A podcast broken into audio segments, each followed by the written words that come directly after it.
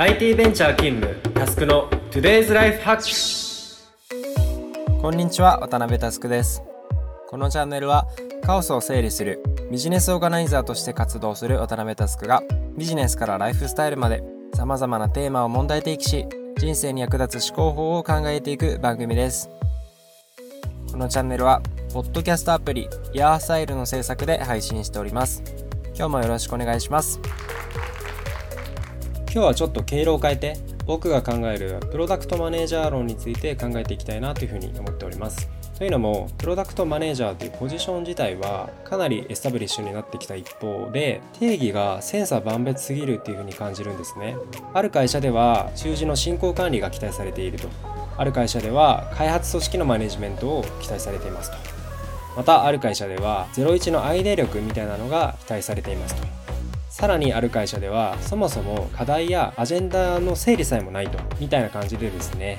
具体的な会社側の期待もかなり多様だしプロダクトマネージャー個人にですね話を聞いてみてもまあ当たり障りのない定義の話が多くてなんかすごいモヤモヤしてたのでこの機会に僕なりの見解をシェアしてみます。10X も山本さんをはじめ、えー、業界にはですね素晴らしい方たちがたくさんいる中で恐縮ですが、えー、よろしくお願いします。というわけで早速トークテーマに入っていきましょう。今日のアジェンダはこちら。僕が考えるプロダクトマネージャーの定義。最強のジェネラリストを目指せ。今日は大きく3本立てです。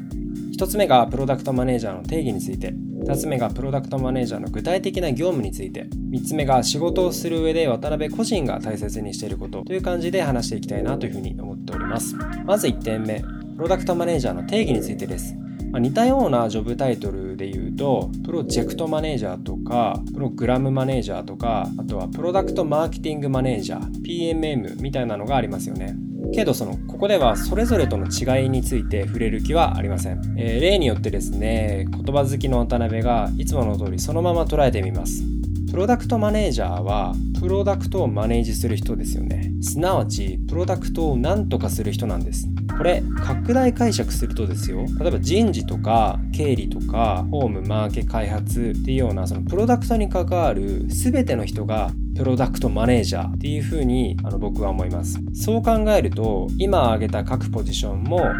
さっきのプロジェクトマネージャープログラムマネージャー PMM も含めロールを分割するのは全て手段でしかないわけです。プロダクトマネージャーのルーツはここにあります。なのでプロダクトマネージャーっていうのを僕の言葉で定義するとプロダクトの、えー、最短距離での理想現実に向けてやるべきことを全てやる最強のジェネラリスト、まあ、これにコミットすることが期待されるポジション。だというふうに考えています、えー、階層構造でいうとプロダクトオーナーの直属としてプロダクトマネージャーが配置されるイメージです。駆け出しのスタートアップとかだとプロダクトオーナーとプロダクトマネージャーが同一人物になることも多いかなというふうに思います。えー、僕はですね数百人規模の会社の新規事業でプロダクトマネージャーもやらせていただいたりしてるのですが、まあ、そういうケースだと組織的には C スイートの方がプロダクトオーナーだったりもしますその PO が思い描く未来の実現に向けて現状を何とかするポジションそれがプロダクトマネージャーです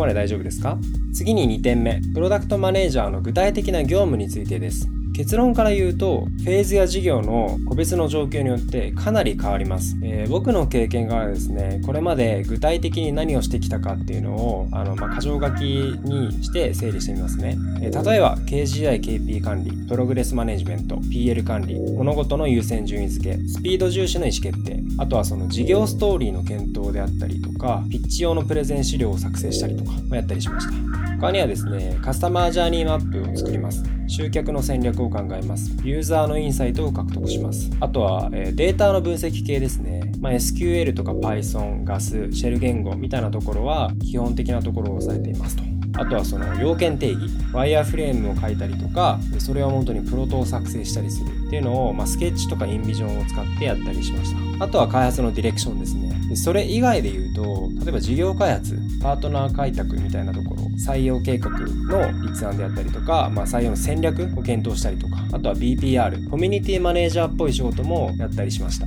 超泥臭いところで言うと自分の携帯の電話番号を緊急連絡先に入れて休日も電話対応したりとか、まあ、相談系の事業をお手伝いしてる時にユーザーとの日程調整とか、まあ、返信催促みたいなところをやったりもしてました。大抵の場合1回必ずやってみるんですけれども明らかにちょっと向いてないなっていうふうに思ったら他の方に依頼するみたいなスタンスで、えー、とこれまでいろんなお仕事をやってきました、え、聞いてるだけで量的にちょっと圧倒されるかもしれませんが、ま、これあのあくまでフェーズによって変わる前提ですね。さすがに同じ時期に全部来たら死にます。ただそのある意味 M なのかもしれないなっていうふうに思う自分もいます。これあの同じプロダクトマネージャーだったら納得いただけるっていうふうに信じてるんですが、まあ、僕はですねその自分が納得いく範囲、まあ、自分がそのやりたいからやるみたいなところでちゃんと自分が腑に落ちているレベルであればその忙しくすればするほど個々のパフォーマンスが上がるんですよ。あの例えば今3つやっててもっと個別のパフォーマンス上げたいなっていうふうに思ったら4つ目入れちゃうみたいな感じです。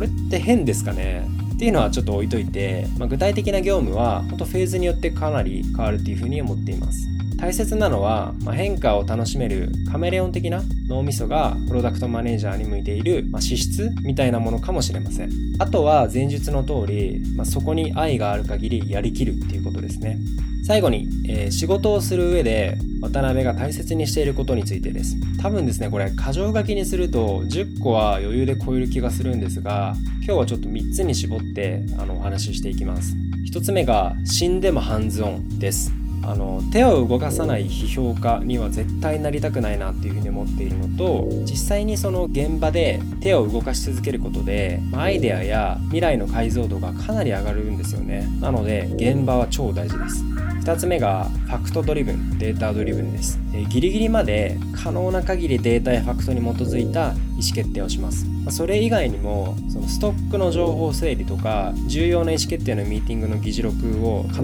ず取るみたいなところとかは超大事にしています。で3つ目がですねあのこれも英語なんですけど Radical Transparency っていうふうに言いましてあのこれはサンフランシスコで創業した Everlaneっていう会社のスローガンです。 Everlaneはそのアパレル企業なんですが、えー、生産から仕入れとか、まあ、そこの小売りに出るまでの原価とか人件費とか関税とか輸送費みたいなのを全て消費者に公開して売ってるっていうちょっと狂ってる会社ですね。で、まあ、消費者から見ると利益をどれだけ上乗せしてるかっていうのを丸見えにしていてその丸見えにすることで消費者理解を獲得し支持されているブランドを築いているっていうような会社です。これあの、競合がいないことが最強の強みになっていて、僕はですね、この思想に超共感します。これに習い、プロダクトとかプロジェクトに関わる人には、ほぼ全てのドキュメントに触れられる環境を作っています。それによって、まあ、個々の意思決定の背景を全員が理解し、まあ、納得感を持って前に進める状況が作れるかなというふうに思っています。あとはその、他の3つ以外何があるかっていうのを箇条書きで話すと、まあ、例えば、素直でいいやつでいるっていうのを心がけてるとか、まあ、自分が準備できてないことをやるとか、まあ、人がやらない方向で考えてみるとか、まあ、失敗は勝手でもするとか 10x から逆算するとかあの光の速度って書いて高速を意識するとか、まあ、積極的に自分から謝罪するとか内側に仮想敵を作らないとか、まあ、メンバーのアクションには必ず反応するなどなどですね。あのもし個別に気になるのがあればお気軽に DM いただければ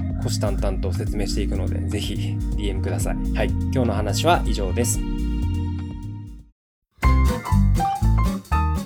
いかがでしたでしょうか、えー、本編で出てきたその PMM に関してはスマート HR さんがとっても分かりやすい解説記事を出されてます、えー、気になる方は PMM スマート HR っていう風にググってみると出ると思うのでぜひググってみてください。今日のテーマは以上です。気に入った方はフォローや周りの方へお勧めしていただけると嬉しくて震えます。もしこのエピソードを聞いて私はこう思うなどのご意見などがあれば Twitter や Facebook でお気軽に DM いただけるととっても嬉しいです。皆様のご意見も熱烈お待ちしております。また iOS アプリイヤースタイルをインストールすると他のイヤースタイルオリジナルコンテンツも聞けます。ぜひ App Store で検索してみてください。というわけで今日はここまでです。バイバイ